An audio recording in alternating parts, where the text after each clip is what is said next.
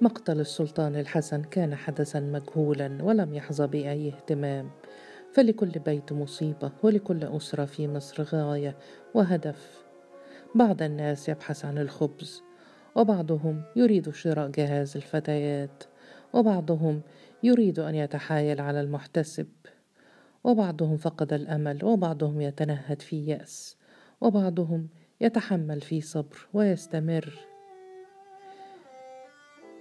يوم ذبح الحسن كان يوما مبهما ومظلما، ولكن نهايته مستساغة ومعروفة.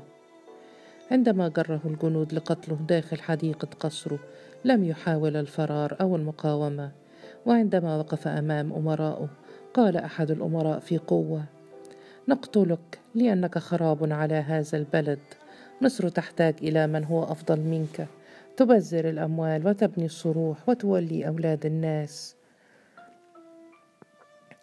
تعبس بالبلاد وكأنها حديقة ورثتها عن جدك، هذه نهاية توريث حكم مصر. قال في يقين: أحب مصر وأهلها يعرفون هذا ويصدقون، اقتلوني ولكني فعلت هذا من أجل مصر. قال الأمير في تهكم: مشكلتك ومأساتك أنك طفل لا يفهم ولا يعي، أهل مصر لا يفهمونك ولا يحبونك ولا يعرفون ولا يشعرون بأهدافك السامية. ضرب رأسه بالسيف ثم قال: كنت تنوي سجن كل المماليك، تعتقد أننا لم نعرف؟ كنت ستنتهي منهم كلهم اليوم، مراهق وطفل لا تفهم البلاد ولا تعرف المماليك، ستموت بلا ضريح ولا تابوت، لا تستحقهما يا حسن، وستظل بعد وفاتك مجهولا وفاشلا، لا يعرفك أحد ولا يأبه بك أحد، سينساك التاريخ يا مجنون، فلم يعد لك وجود على الأرض. ذبحه الأمراء وسط حديقة قصره، ثم وضعوا الحجر حول رأسه أولا ثم حول جسده، وألقوا بهما معا في أعماق النيل.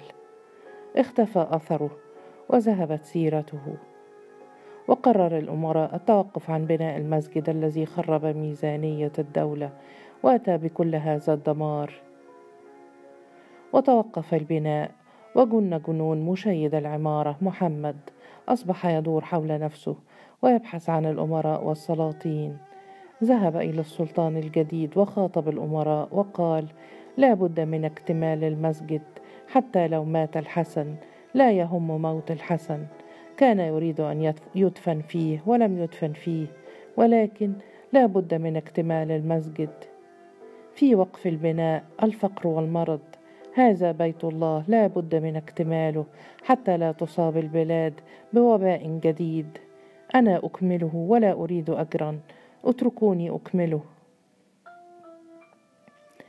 ولم يستطع الأمراء ترك المسجد غير المكتمل، أي فأل هذا وأي نحس سيصيبهم. اكتمل البناء بعد مقتل السلطان بعامين، وتنفس مشيد العمارة في ارتياح، وكتب اسمه مع السلطان. كان قد نظر أنه سيقوم بزيارة قبر والديه وحده، وسيدفن التصميم في مسجدهما، وسيوزع على روحهما الخبز والسكر، ولن يصطحب أي من إخوته. فقد أراد مرة أن يتقابل مع والديه دون حاجز ودون مفسر للماضي، يتذكر من الماضي ما يتذكره، ويعرف عن والديه ما يعرفه، ويحتاج أن يكون معهما وحده. خطف الأطفال الحلوى من بين أصابعه وأخرجه التصميم، واتجه إلى قبر أبيه، جلس أمامه ورفع الأوراق وقال في صوت متأثر: أبي، تتذكر الباب في قصر السلطان؟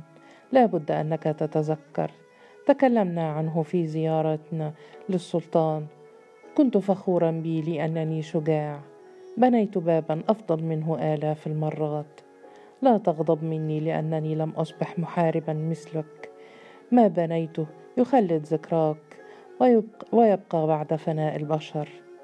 ما أسهل فناء البشر، بعد الوباء شعرت بضآلة الإنسان وتفاهته، أريد للأوراق أن تبقى بجانب رأسك دوما، رسمت لك المسجد ورسمت لك الباب، لا أدري متى سآتي لأزورك من جديد، ولكنني أريد أن أخبرك كم أحبك.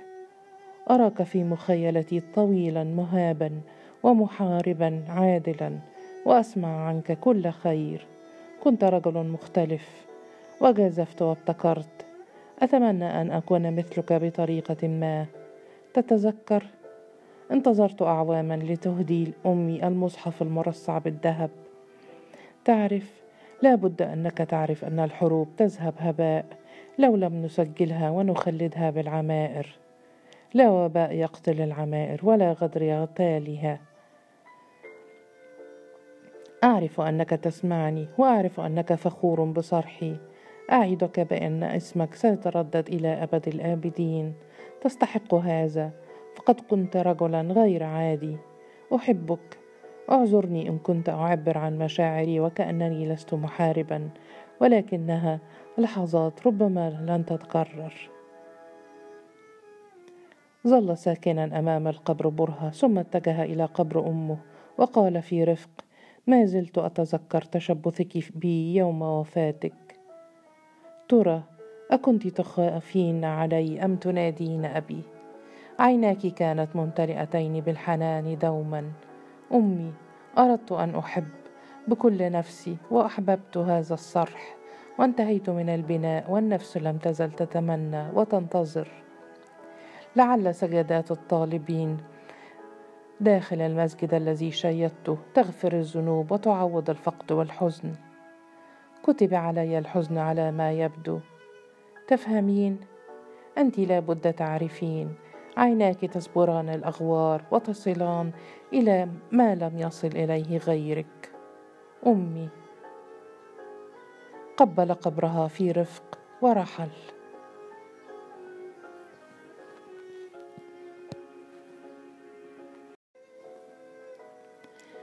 عاد إلى زوجتيه، فلم يجد مكانا في حياتهما ولا حياة أولاده، وكان العمر قد مر، والفجوة التي تركها قد امتلأت. فرحل إلى الإسكندرية باحثا عن تاجرة صقلية، ولم يجدها. كان بيتها مهجورا، واشترى بيتا على شاطئ البحر، وقضى بقية أيامه يتأمل ويفتخر في راحة ورضا، وحيدا وسط رمال البحر. كان يزور المسجد بين الحين والآخر، ويجلس بين أركانه يستمع إلى شهقات الحاضرين ويفتخر في صمت. لبلوغ المراد فناء من نوع خاص، وفجوة الأضلع بعد خروج المارد تعذبه. وكان يعرف ويوقن أنه لن يستطيع أن يقوم بإبداع آخر، وأن مأساة المبدع هي انسكاب المارد من داخله. لم يزل معذبا أحيانا، وراضيا بعض الوقت، ومنتظرا الوصول كثيرا. ولم يتبقى من السلطان الشاب سوى صرح لم يبنى مثله، ولا دفن فيه، ولا رأى نهايته وجماله. ولكنه لم يزل يعطي للمدينة لونا براقا زاهدا، وينطق بكلمات كثيرة، ويشهد بأن وسط المؤامرات يأتي الإبداع، وفي رحم الحزن تولد العظمة، وبين حنايا القتل تنتشر الحضارات وتترعرع. لا أحد يعرف السلطان حسن ولا كيف مات، ولم يعرف العامة اسم المهندس إلا بعد عمر طويل.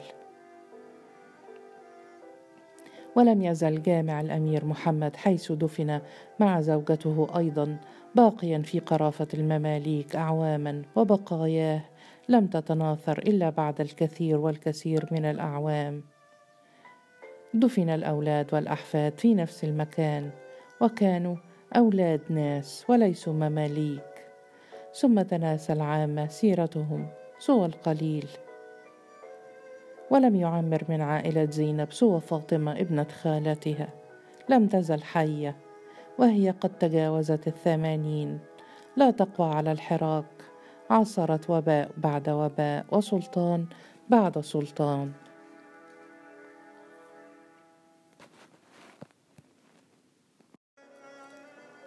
بدأت ذاكرتها تخونها بعض الشيء كما خانتها أطرافها. نسيها الأبناء من الجيل الجديد، ولم يعودوا يسألون عنها إلا في الأعياد والمواسم. وفي هذا اليوم بالذات في عيد الفطر الحفيدان يطلبان السماح والعفو ويريدان التكفير عن نسيانها حولا بأكمله. قالت بصوتها المبحوح المقهور أنها ستسامحهما لو أخذاها في جولة خارج المنزل، فهي لم تخرج منذ عامين. نظر كل منهما إلى الآخر ثم قال: نخاف عليك يا جدتي، ستموتين لو خرجتِ.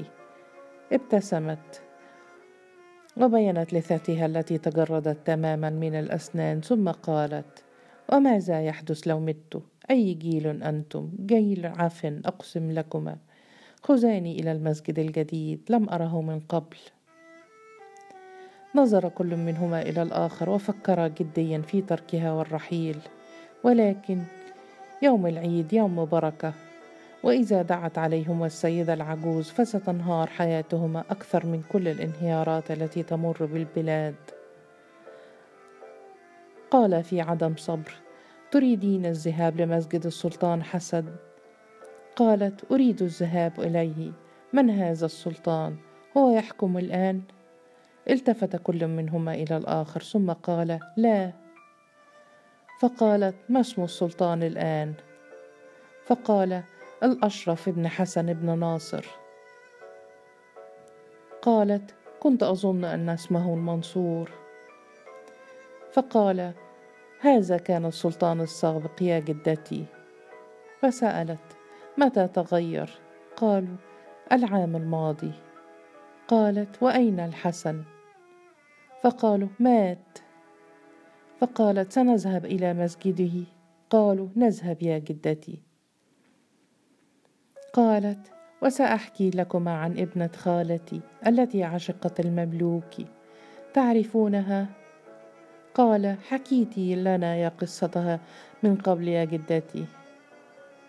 فقالت: تسمعانها من جديد يا أولاد الصرم، كل هذا الجفاء لا أراكما سوى عام كل عام أو اثنين، ثم تتعاملان معي كالمحتسب الظالم وتهربان مني وكأنني أختلس أموالكما. تستمعان لي من جديد. أين المسجد الجديد؟ جميل. حملاها إلى المسجد فالتفتت حولها وقالت: تعرفان يا رعاع، زارني السلطان في بيتي منذ بضعة أعوام. انفجر الحفيدان في الضحك ثم أشار كل منهما للآخر أن جدتهم خرفت وفقدت عقلها فقدانا تاما. قال أحد الأحفاد: أي سلطان يا جدتي؟ قالت: السلطان حسن، وجهه كالبدر أبيض وعيناه خضراوان، شاب في عمر الزهور. طلبت أن أقبل وجنته وجعلني أقبلها، أحببته لا أعرف كيف. ضحك من جديد فنظرت إليهما في غضب ثم قالت: لا تصدق لا تصدقان يا أغبياء، ولما أكذب؟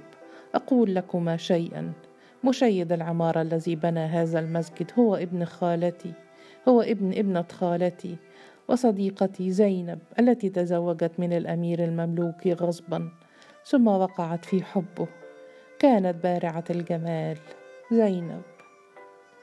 قاطعها قاطعتها حفيدتها: نعرف يا جدتي، أخبرتينا من قبل. قالت: متى أخبرتك يا بنت الكلب؟ لا احترام في هذا الزمن المشؤوم. أين محمد الآن؟ قالوا: لا نعرفه ولا نعرف أين هو. قالت: من مات في الوباء؟ فأجابوا: الكثير. فقالت: ومن السلطان؟ فقالوا: الأشرف. فسألت: هل هو سلطان عادل وقوي؟ قالوا: لا نعرف يا جدتي، يتغيرون كل عام. قالت: أهم شيء، هل هو من المماليك؟ فقالت فقالوا: من سلالتهم نعم. لماذا تهتمين بهذا؟ اهتمي بصحتك وانظري إلى المسجد البديع. فقالت: الحسن لم يزل يحكم؟ قالوا: لا يا جدتي، قتل منذ زمن. قالت في تأثر: قتل؟ ما هذا الحزن، كان طيبا أليس كذلك؟ فقالوا: لا تشغلي بالك يا جدتي، كل السلاطين سواء. فقالت: نعم، لا بأس. من يحكم مصر الآن؟ ذكروني من جديد ما اسم السلطان؟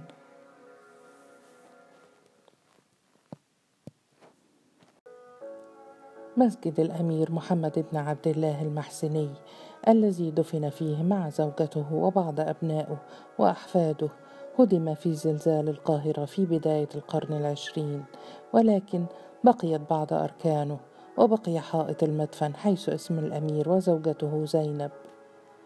كان له زوجة واحدة ولم يملك أي جواري. وجد الدكتور صلاح السنوسي بقايا المسجد في قرافة المماليك، وقرأ الأسماء على جدار المقبرة. وفي رحلة البحث اللاهثة للدكتور صلاح السنوسي وجد أيضا في دار الكتب في منتصف الخمسينيات نسخة القرآن التي نسخها الأمير محمد لزوجته زينب بماء الذهب بعد دعاء المصحف. كان الإهداء واضحا من الأمير محمد إلى زينب. لم يزل المصحف موجودا في القاهرة. أما مسجد السلطان حسن الذي شيده وصممه الابن محمد بن بيلبك المحسني وتحت إشرافه الكثير من المساعدين، فلم يزل حتى الآن تحفة فنية في العمارة والبناء لا يضاهيه مسجد آخر في القاهرة ولا في كل بلاد المسلمين. قال عنه المقريزي: فلا يعرف في بلاد الإسلام معبد من معابد المسلمين يحاكي هذا الجامع وقبته التي لم يبنى بديار مصر والشام والعراق والمغرب واليمن مثلها. لم تنتهي حكايات المسجد. عاصر الكثير من الأحداث والأيام خلال عصور المماليك وما بعدها. في عام ألف وأربعمائة وستة عشر عندما شرع السلطان المؤيد شيخ في بناء مسجده وكان من المماليك البرجية، بحث عن أفضل باب في كل مساجد القاهرة ليضمه إلى المسجد، وعرف أنه الباب النحاسي المرصع والمزخرف بدقة لمسجد السلطان حسن، فنقله إلى مسجده في نفس العام. ولم يزل هناك. قرأت حفيدة الدكتور صلاح الرواية، ولم تزل تقضي يوم السبت داخل مسجد السلطان حسن تستمع إلى الابتهالات وتصلي في أحد أركانه وتحاول الوصول إلى الرضا أو الفهم. لم تزل تحمل الحفيدة مشكاة ورثتها عن جدها صنعت في فينيسيا في الخمسينيات، تدور بها وسط مساجد وزوايا المماليك وتفتش عن أسماء تجار صقلية وعن الضوء الخافت أحيانا الساطع كثيرا. جوزيفين حفيدة الدكتور صلاح أيقنت أن الحكي لم ينتهي، وأن رواية الدكتور صلاح هي البداية وليست النهاية، فكتبت هي: أبناء الأمير محمد وزينب وأحفادهما كانوا أولاد ناس، ولم يزل أحفاده يتناثرون بين أرجاء مصر، ناس فقط وربما أولاد ناس، لا أحد يدري.